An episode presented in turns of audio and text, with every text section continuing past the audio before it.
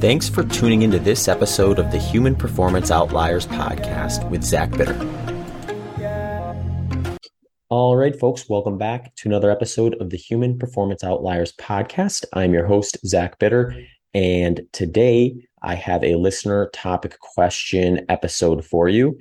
The questions that got sent in, grouped together a couple of them that I thought would make a good episode. One was a, a video that I've been been tagged on and sent a few times now. So I thought it'd be a good time to talk about this topic. And it has to do with whether it is like dangerous or ill advised to be doing training that is essentially between a walking effort and a sprinting effort based on what we see in like hunter gatherer societies or specifically the Hadza tribe. So I dive into that a bit since I'm definitely biased when it comes to that middle ground between walking and sprinting, given that the sport I do is basically performed within between those. I wanted to also make sure that I was highlighting some of the potential uh, risks that come along with that sort of training, give you some ideas of where like the the dosage is from just a health and wellness standpoint compared to like what I'm doing training for 100 mile races, and also touch on some uh, some issues like overtraining and like ways you can maybe recognize that and catch it before it becomes a problem that takes the activity you're trying to do away from you or creates an environment which you no longer enjoy or want to do that activity. Uh, so those are the kind of overall topics and themes for this episode. Before we get into it, though, just a couple updates if you want to get some early release episodes and ad free episodes, I do have a few episodes up on the show Patreon page right now. Included there is Dr. Taylor Sittler, where we dove into glucose response and monitoring devices like continuous glucose monitors. I tried to take a little bit of a different spin on this one versus the Kara Kara interview I did uh, earlier, so that it wasn't just a repeat with a different guest also is my interview with Vinny Crispino. Vinny has a Vinny has a fascinating story of essentially breaking his back um, while surfing and then uh, rehabbing himself without surgery.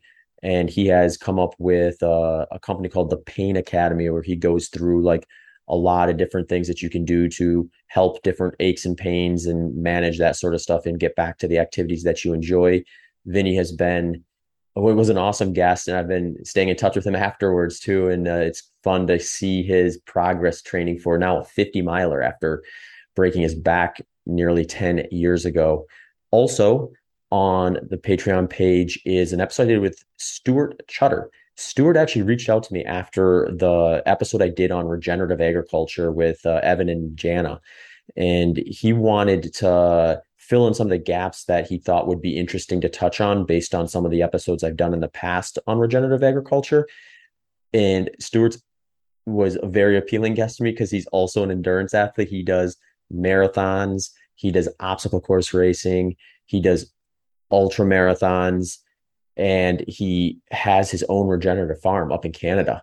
He even did a marathon eating the training and the racing of the marathon, eating only food that he grew on his own farm. So we talk a little bit about that, as well as uh, just kind of how he got into to regenerative agriculture and where he thinks he sees that going, and how uh, we should look at farming in general, maybe a little bit more on a spectrum than an all or nothing uh, conventional versus regenerative structure. So those ones are all up there right now. If you want to access those before they become live on all podcast platforms, you can head over to zachbitter.com forward slash HPO. From there, there will be links to the show Patreon page where you can check those out.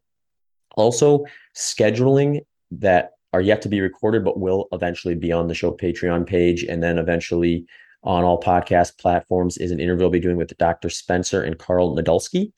Uh, those two guys have a lot of uh, information I want to touch them on. I think one topic we'll hit on is maybe some things to be mindful of with devices like continuous glucose monitors and some of these tracking devices that only show us one picture.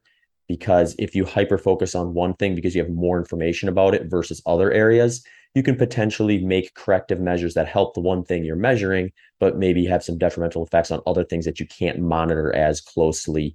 So uh, I'm going to be interested to hear what those guys have to say about that. Also, coming up uh, is Boyd Myers. Boyd is a Air Force veteran, former bodybuilder. He gained a ton of weight and then lost 75 pounds through triathlon training. Uh, he is part of the Gold Star Initiative, which gives veterans the chance to team up and honor Gold Star families by carrying an American flag during a run portion select selected Ironman and Ironman 70.3 events and presenting it to the local Gold Star family at the finish line. I want to hear what Boyd had, Boyd's I want to hear about Boyd's journey through all of that stuff. Uh, I'm really interested in these like big health reversal things because whether it's whether it's weight loss or something else, just because I find it to maybe have some really interesting parallels with endurance training where like you kind of have this goal or subjective, but it might be quite a ways down the road. So you have to find ways to both stay motivated, stay the course, stay consistent, and find ways to kind of do those things when you know that where you're trying to ultimately get is ways down the road. So he'll be fun to talk to. Also coming on in a similar vein is Jennifer Lanquino, and she has a few things I'm interested in. She does a thing called urban hiking, which is uh, hiking in big cities, but for really long distances. She's putting up like 50 kilometer hikes and hiking quite fast too.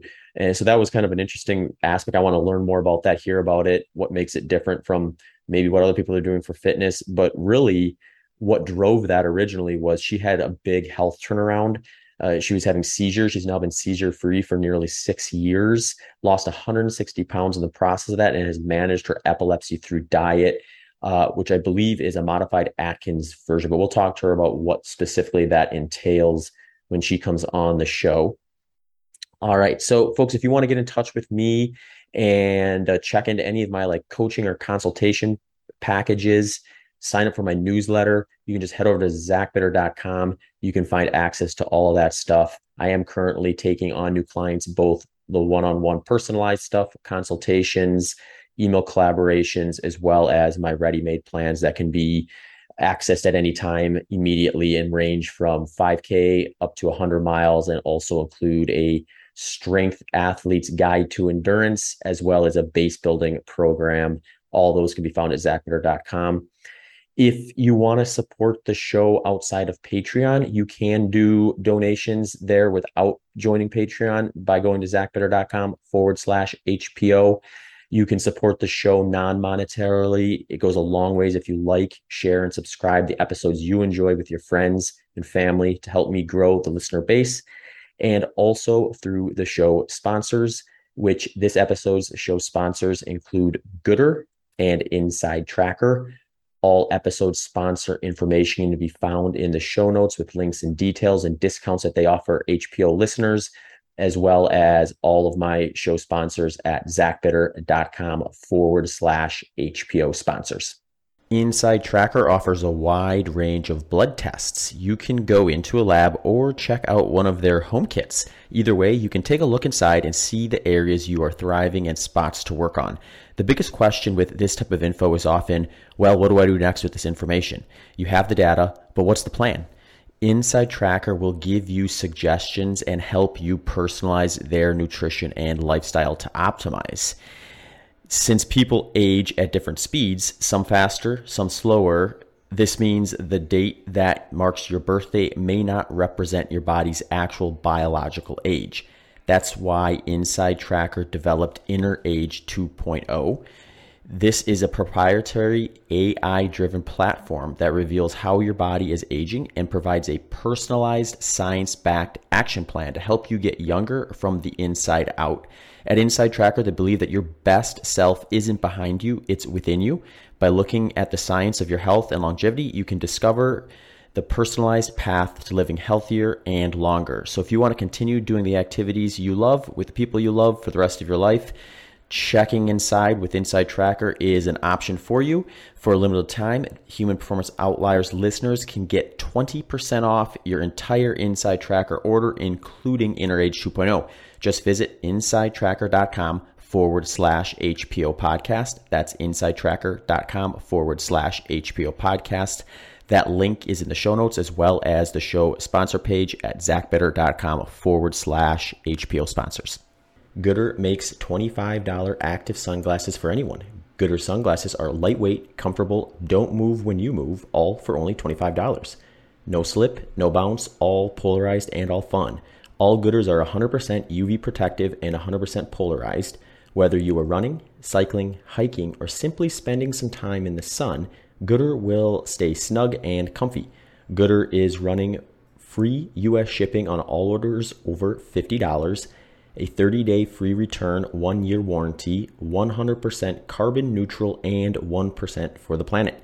So go to goodr.com, that's G O O D R.com forward slash HPO to get 15% off your entire order when you use the code HPO at checkout. Links for that will be in the show notes as well as at zachbitter.com forward slash HPO sponsors let's get rolling here.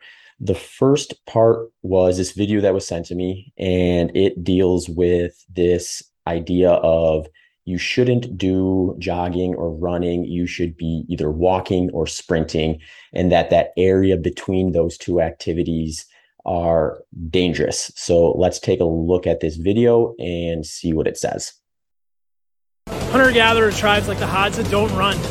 They either walk or sprint I don't run anymore. I used to run ultras. I don't do that. I either walk or I sprint. I do weightlifting exercises to strengthen my hip flexors and my hamstrings for sprinting. I come down to the beach and I sprint. Okay, so let's jump into this here. The first thing that I noticed when watching this video is it takes a couple activities that I think are very beneficial walking and sprinting or like very low intensity work movement and also very high intensity movement. These are two very important things that I think humans should look to try to include into their fitness and their lifestyle. And by highlighting these two things, this video is illustrating that or staking a claim that you know when you recognize that these are probably things that should be done and that are going to have positive attributes to your health and fitness. Now, in order to maybe sensationalize the video a bit, there needs to be a target or a demon to go after. And in this case, it is the jogging or the zone two work, where the assumption is made that in order to do the walking and the sprinting, you have to abstain from that middle area that zone two jogging type uh, effort level. So that is uh, basically what I would just call like a false equivalency. It's assuming that you can't do both. It's assuming that because those two things are good and they're different than the other thing, that the other thing can't also be good. And that false equivalency gives it a convenient way to kind of get a message across, in my opinion uh, even though it's not true. And we'll get into why it's not true. The other problem with it is it sort of makes like an appeal to nature by referencing the Hadza tribe and then going beyond that and saying the Hadza tribe and hunter gatherers. So it would be one thing to reference the Hadza tribe and say, hey, this group of uh, hunters and gatherers don't do any jogging or running. They just do walking and sprinting and lots of it that's fine. I don't know if that's true or not. My guess is it's very possible the Hadza do a lot more walking and sprinting than they do what we would consider zone two work. But I also am quite certain that if the Hadza was hunting and they were in a position where a jog, a zone two jog, was going to benefit them in capturing the the the thing they're hunting, they would do it and they wouldn't think twice about it.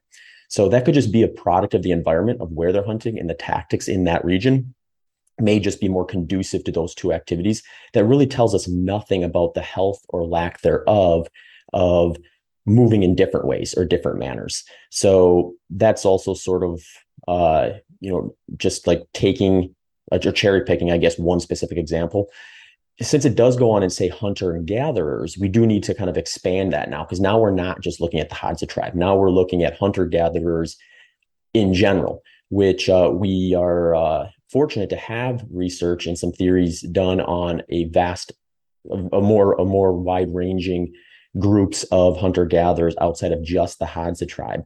Uh, so let me read you some information we have on that. Uh, one is The conventional theory is that our distinctive body form derives from an improved walking ability in early hominids, and that running was simply a byproduct of this early adaptation.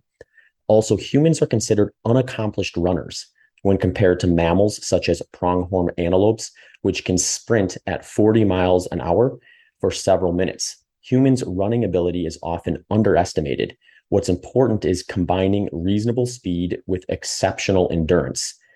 Athletic humans can outrun horses and antelopes over extremely long distances. In parts of Africa, this technique is still used today by hunters to exhaust their prey. Walking cannot explain the changes in body form that distinguish humans from Australopithecus. Okay, so even there, we have some evidence that just because possibly the Hadza tribe avoids that type of intensity doesn't necessarily mean that that's specific to all hunter gatherer tribes. Uh, we know that this isn't the case, and we know that other hunter gatherer tribes do partake in what we would consider slow, easy running in order to uh, exhaust their prey and and hunt hunt that way. But we don't need any of that because all of that is just kind of looking at groups that are more or less in a situation based on need.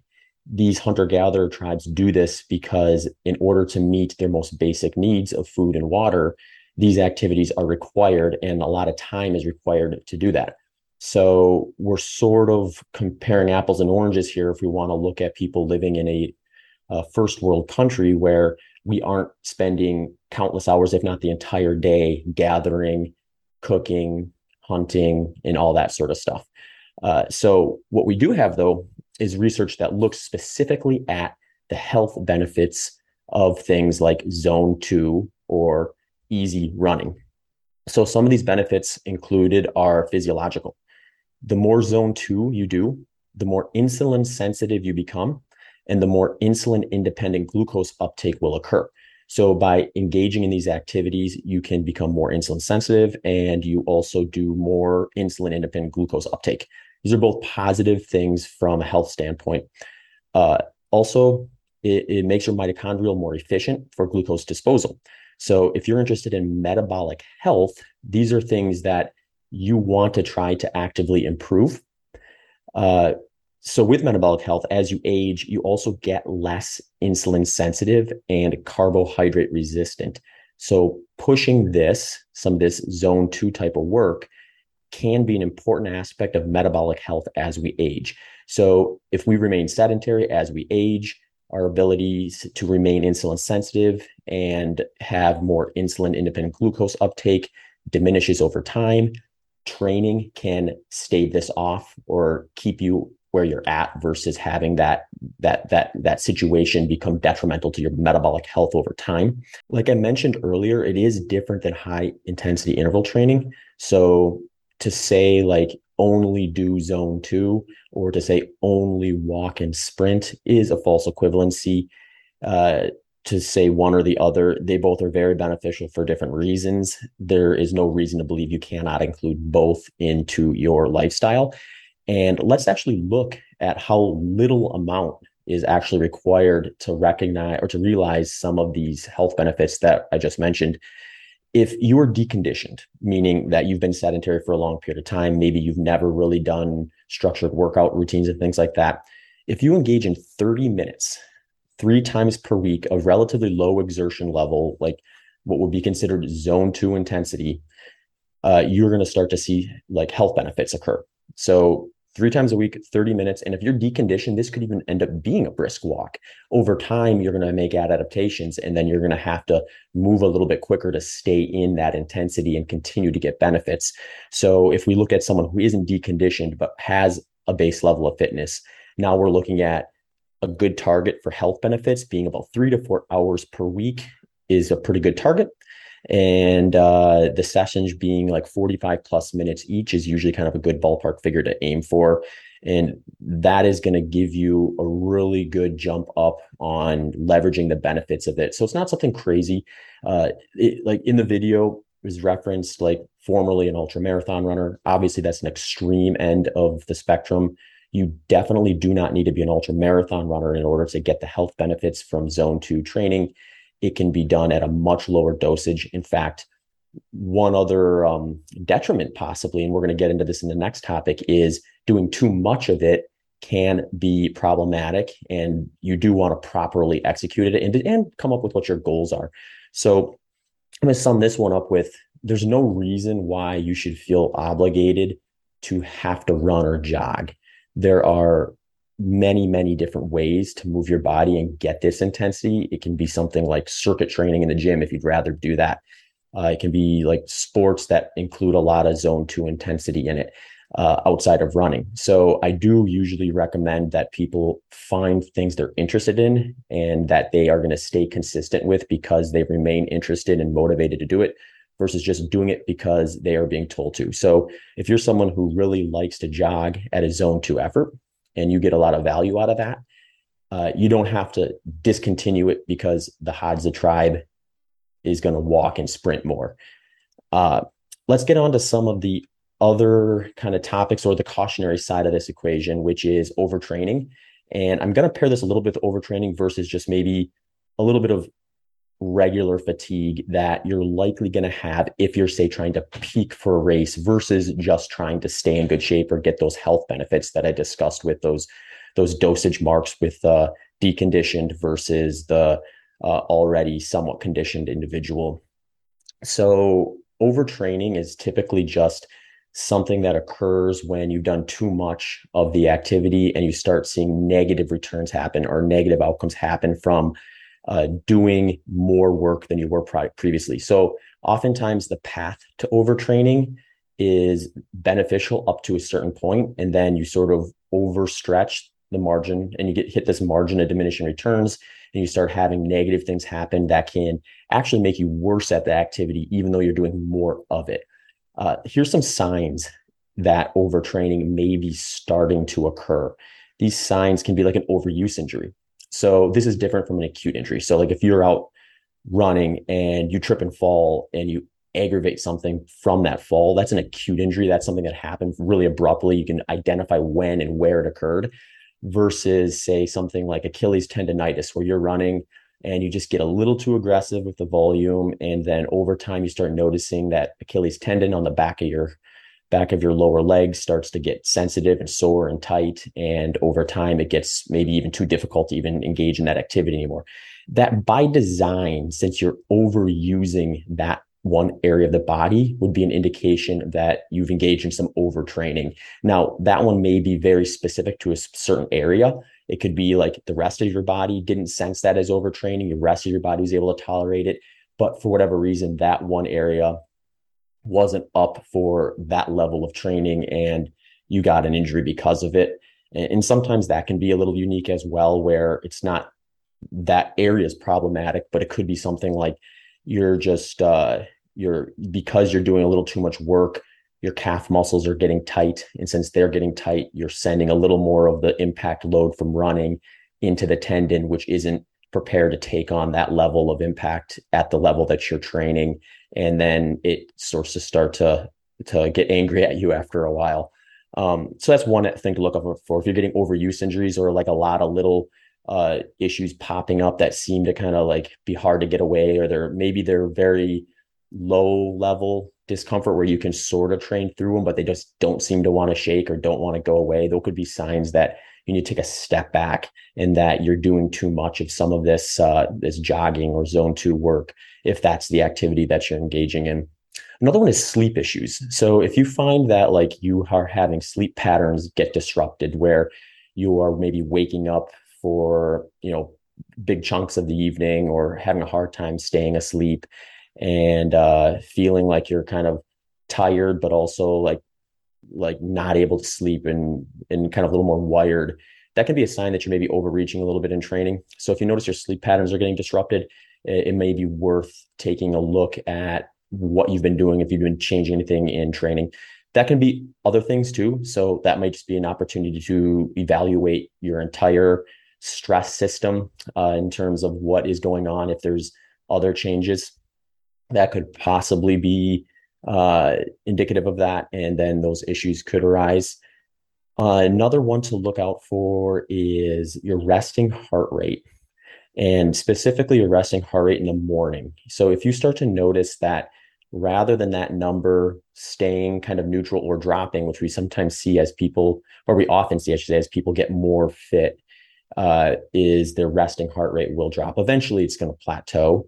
But if you notice that you're continuing the activity that brought it down to its normal resting rate, and that starts to creep back up, and you have like multiple days in a row where your resting heart rate's maybe like eight, 10 beats per minute higher than what it was typically, that can also be a sign that you're just not quite recovering from the previous stimulus. So when I talk about training, I talk about, I use a term called micro stressing because you do have to push a little bit past what your body was adapted to in order to make improvements. But if you push too far past that, your body is simply not going to recover quick enough in order to engage with the next stimulus in a way that's going to be beneficial. And one sign of that, where your body is struggling to maybe keep up with the recovery side of the training recovery equation, is if your resting heart rate starts to kind of creep up uh, past, like well past what it would normally be. So, for example, if you're someone who has gotten quite fit and you see your resting heart rate is dropping down in say let's say the mid 40s and then you doing a pretty big training block and you notice a couple days in a row now your resting heart rate sitting in the mid 50s that's a pretty good sign that you might want to pull back give yourself a little bit of extra rest and recovery for a few days. Maybe program what i like to call a deload week where you're reducing training volume and intensity before kind of resuming that build so that you are making sure that you recover from the work you're doing and then getting better for it. So the way I like to look at that is the training piece to the puzzle is only half of it. The second half is recovering from that training. And that's where you're actually going to get better. Another sign can be lack of motivation. So if you are out there on a training program and you're very excited to do it, things are going well, and then you start to notice that you're no longer excited to do it, you're feeling like you're obligated, you're forcing yourself to do it. And this isn't something that is just like, you know, a day here or there, but it's consistent that can be a sign that like you are maybe getting a little bit behind on recovery and you're pushing the pedal a little too hard in training and it's time to take a little bit of a step back let things catch up before kind of returning to some some of that training again and just being a little more mindful of how much you're doing it. Trying to make sure you are stressing your body just enough to make improvements but not so much that you are no longer enjoying the activity uh, which in my opinion is going to just make it unsustainable long term. If you are doing a training program for, let's say, six months, and then you lose motivation to do it, and you're forcing yourself through that low motivation, that is going to eventually end. That won't be something you're able to continue to do for a long period of time or the rest of your life. So, in order to make that sustainable and for you to be consistent over time, you're going to want to make sure that that motivation is there. So that's another thing to pay attention to in terms of signs of overtraining. Uh, some of the reasons I've talked about this a little bit, is, but I'll go in a little more detail here, is just doing too much too soon. So uh, if uh, you can look at this through a couple different angles, one could be like the volume that you're doing. So the amount of time you're spending doing the activity that you're trying to use to improve your fitness. If you increase that too too quickly, that can result in kind of overtraining. You might start noticing some of those symptoms I messaged, that I mentioned, like the resting heart rate being higher in the morning, that lack of motivation because it's just becoming overwhelmingly difficult to continue the uh, the the amount of volume you're asking yourself because you're not really physically ready for it yet you know it may result in overuse injury because you're just pushing that your body to do that activity longer than it's able to really tolerate. It starts breaking down um, and not recovering in time.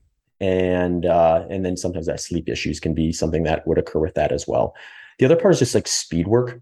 So trying to add speed work into a training program uh, is adding an additional training load. So now we're getting a little bit away from kind of the core message here of zone two work and getting into kind of that moderate, higher intensity side of things.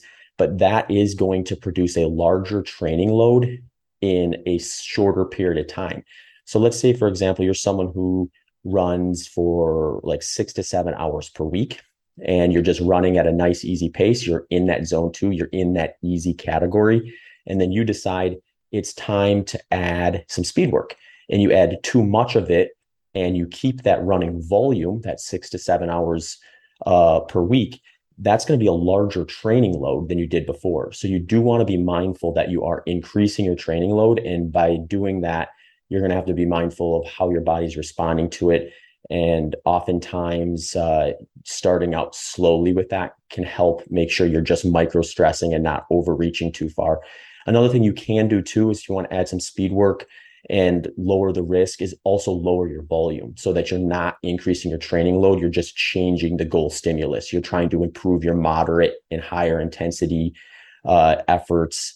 And because you're trying to improve those, you're just going to borrow a little bit of that training load from the amount of volume you had been doing historically. And sometimes what you can do is once you kind of had established some of that speed work, you can start adding some of that volume back. Kind of a general rule of thumb here is with volume increases, sticking to around 10, 15% increase uh, from one week to the next. I like to program in what I call a deload week every uh, approximately every fourth week as well, where you're reducing volume intensity for a week and just letting everything kind of catch up. I think when you're kind of following those two paths, you're going to be pretty safe from having, you know, the the major issues of overtraining kind of flare up on you. Um, the other thing just to pay attention to too is just stress in general. So we induce physical stress with exercise, but stress comes from all sorts of things. Stress can come from your work, it can come from family, it can come from just engagements with everything. If you're just taking on a lot more stress in your life, even though you haven't changed your workout stressors or your workout stimulus, like volume and intensity, you can still end up with overuse injuries because you're not recovering from your overall stress load in life. And then that can come back and get you um, I have a personal experience with this one. Actually, I uh, um, I was training pretty consistently when I was a teacher, and the thing I always had to look out for when I would do that was I'd have summer break where at about 12 weeks or so where I had very little work obligations. So I had extra time to rest, extra time to recover, a lot lower stress from the work side of the equation and I could put in a little higher of a training load stress. I could take on a little more stress with that side of my lifestyle. Now, when the school year started back up, I had to be careful where I was at in that training and how I balanced that out because returning to work, um, even though it could oftentimes be rewarding, is a whole nother aspect that can maybe impact the amount of sleep you get, uh, the amount of energy you're putting out over the course of the day, both physically and mentally and you have to account for those things as well. So if you have a big life stress change outside of your workout too, keep in mind that that can at times impact the way you go about your training schedule and you may want to pay attention to that and just watch out for some of those signs of overtraining if you are going to have those things happen to make sure you catch it before it becomes a problem that kind of removes you from being able to do that activity for an extended period of time. Um, there's also just like you know a little bit of confusion and this is a fine line but there is going to be some just regular tiredness from somebody who is training for say performance versus just training for health and fitness. If you're just training for health and fitness you can kind of add like the minimum dosage of some of this stuff like i mentioned earlier from the deconditioned and the conditioned person in order to get those health benefits and you likely won't experience like just some ebbs and flows of tiredness uh, related to the training stimulus the same way you will if you're say peaking for a race and trying to like see how fast you can cover a certain distance or how far you can go in a certain time and things like that. So when you are doing like a bigger training block or a focused training block like i mentioned before we are trying to kind of micro stress we are trying to add a little bit of extra over time so that your body does get stronger and more resilient and better able to handle the activity you're preparing for. So you may notice just a little bit of soreness or tightness from time to time.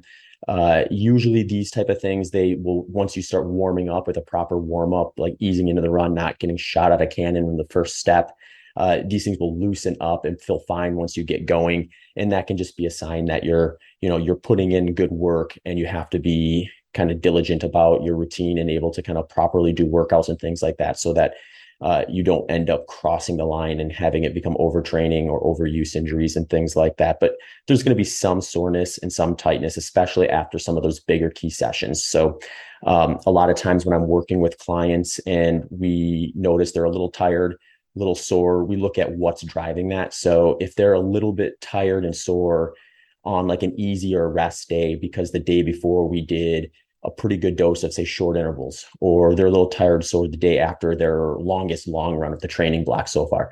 That's to be expected to some degree. Uh, we just want to make sure when we notice those things we're matching it with enough recovery so that that workout stimulus actually takes hold and they get better for it. Um, uh, so like I said, you're have to be a little more sore than average after larger training sessions. It's not a bad idea to take a log or journal and record kind of how your body feels so that you can kind of start to see trends in terms of how you typically feel after a well executed workout, the timeline it usually takes for you to bounce back and feel good and ready to do another one. These things are all going to draw like a personal blueprint for you in terms of how you can maybe structure the quality sessions versus kind of rest days, easy days, and things like that. Um, as I mentioned before, too, programming a deload week, I think is just smart in general. It doesn't have to be super static. I usually start out with a deload week every fourth week in a training plan. So if it's say a 16 week training plan, I'm probably going to have a, I'm going to, in the scaffolding of that plan being built, I'm going to put a deload week on weeks four, eight, 12 are kind of like those goal uh, weeks that I'm going to hit. Um, 16 would oftentimes be like race week. So we'll already have been tapering into that. And then technically that would be a deload week as well, just maybe be a little bit more of an extended one if they're say doing like a two week taper or something like that.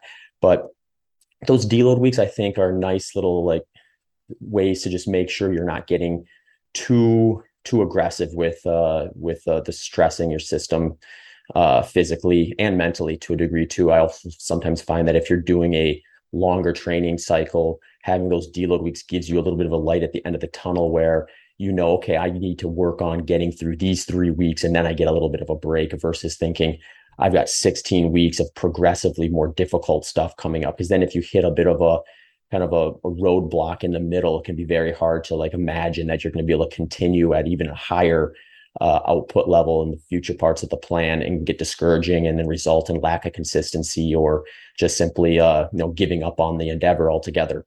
Uh, like I said, though, the deload week doesn't have to be three on one off, like I mentioned. And oftentimes when I'm working with clients, we may start out with that as the kind of the pre-planned assumption. But if I have a client who we get to the end of say three weeks and they're feeling great and nothing's bothering them and we're seeing improvements, their resting heart rate is staying pretty stable in the mornings before workouts and things like that.